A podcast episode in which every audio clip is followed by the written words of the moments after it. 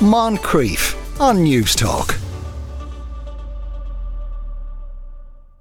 Now, if someone urinates on a street corner, they can be arrested and prosecuted for it for fairly obvious reasons. But what if someone has a pee in a field?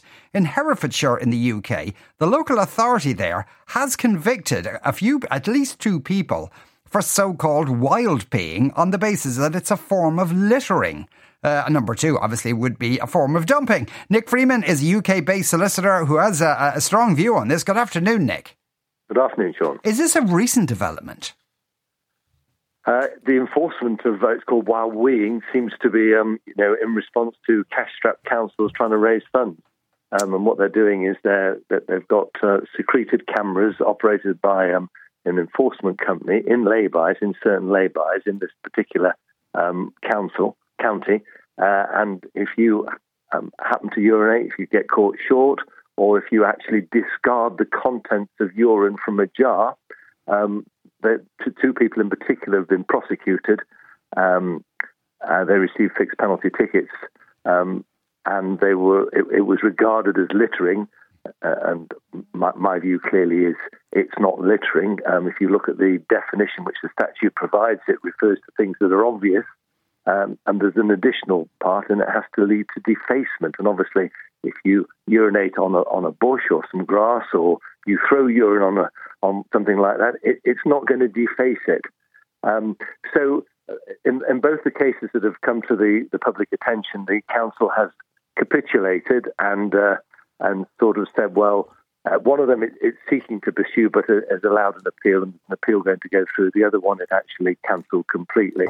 But what they've done now is they put a sign up in this particular lay-by warning people not to urinate, as well as do other things, more obvious things. Yeah. In my view, it's under the Environmental Protection Act. That wasn't its purpose. The purpose, obviously, is to stop people throwing litter and other large substances on land, which are defacement, unsightly, and need to be picked up.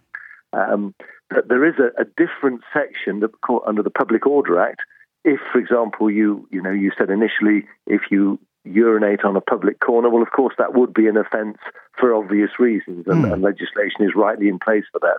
But to try and prosecute people, and bearing in mind this is a criminal act, it's criminal legislation. So you can imagine the sort of situation where we might be dog walkers, we might be out running. Theoretically, what we're doing is anyone who has a wild wee is in danger of becoming a criminal and getting a criminal record, which is clearly, it's ludicrous. It's not Parliament's intention. It's the council running riot, trying to raise funds in a way that is not in compliance with the intention of the statute. Yeah. So it is ridiculous, and I'm looking forward to someone challenging it all the way, and then we'll get a High Court ruling on it. But it's so obvious we don't really need one. We don't want to be criminalising people for, particularly at the moment when there's an obesity crisis and we're being encouraged to get out in the fresh air. There are very few facilities about, so we just need to enjoy that and obviously be discreet, mindful of other people, which I think most people are.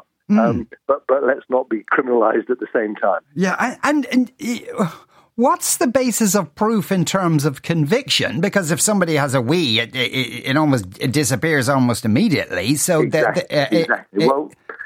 They warn on the signs now. The signs have been put up very recently, and they warn that there is video evidence. Now, I'm sure they cannot take video evidence of you actually urinating because that will be an invasion of your right to privacy. So presumably the video evidence would relate to a conversation after the event, and it may be that there is an admission by the defendant, by the person who's charged. It probably wouldn't be under caution, but I haven't seen any video evidence. We're just warned that there will be video evidence, but I would caution the council against taking video evidence.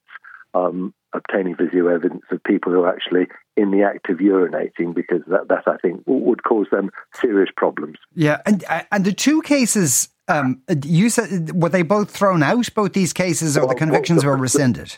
The first case was a gentleman who it was picked up by BBC Three Counties, Jonathan Vernon-Smith, and what happened was the gentleman concerned, as many older people do, had a slight prostate problem.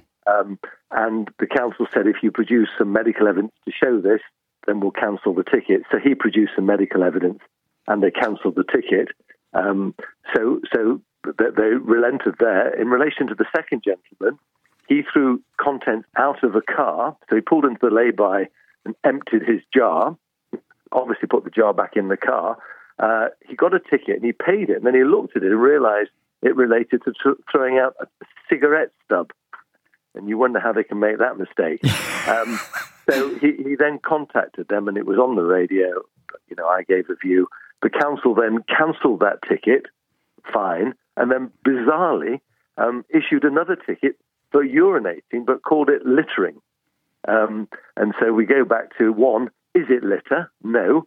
Does it cause defacement? No. And interestingly enough, the statute, it defines the various things that can constitute litter, and it's not an exhaustive list, but it's just common sense. We don't even need really to discuss it because we all know what litter is, apart from this particular council.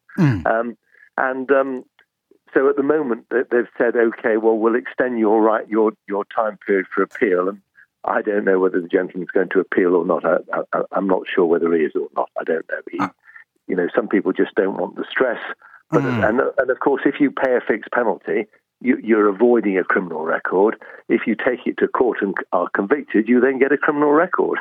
Yeah, which is rather bizarre. Plus, one imagines there's an embarrassment factor there as well in terms of the.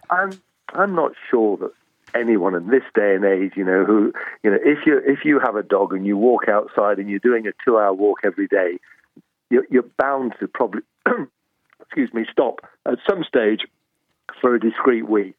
Yeah, and I think there are many cyclists who do that. There are many runners who do that. There are many walkers who do that. So I'm not actually sure that I agree that there will be an embarrassment. I think there will be more a vote of sympathy for a council trying to criminalise you for doing something that is a reasonable response to nature. Yeah, and this borough council, Decorum Borough Council, yeah. Are they yeah. the only local authority who have this particular interpretation of the law? It's the only one that I'm aware of, and I'm also aware of the legal advice given. And the lawyer who's given the legal advice actually agrees with me. So it applies. And he's spoken to Jonathan Vernon-Smith, who's the presenter of the show, the JVS show, and Jonathan has relayed to me, because I suggested, well, let's get the legal advisor on the show, and I'll get on with him, and we can have a sensible discussion. So when Jonathan spoke to the gentleman concerned, I'm not going to name him, and he said, he gave his interpretation of the law, which was consistent with what the law is, and it's inconsistent with what my interpretation is, which is just, it's a reasonable, sensible interpretation. Urination is not littering, and it doesn't cause defacement. And the statute also says not you would be prosecuted, but you could be prosecuted, or you could be committing an offence. So yeah.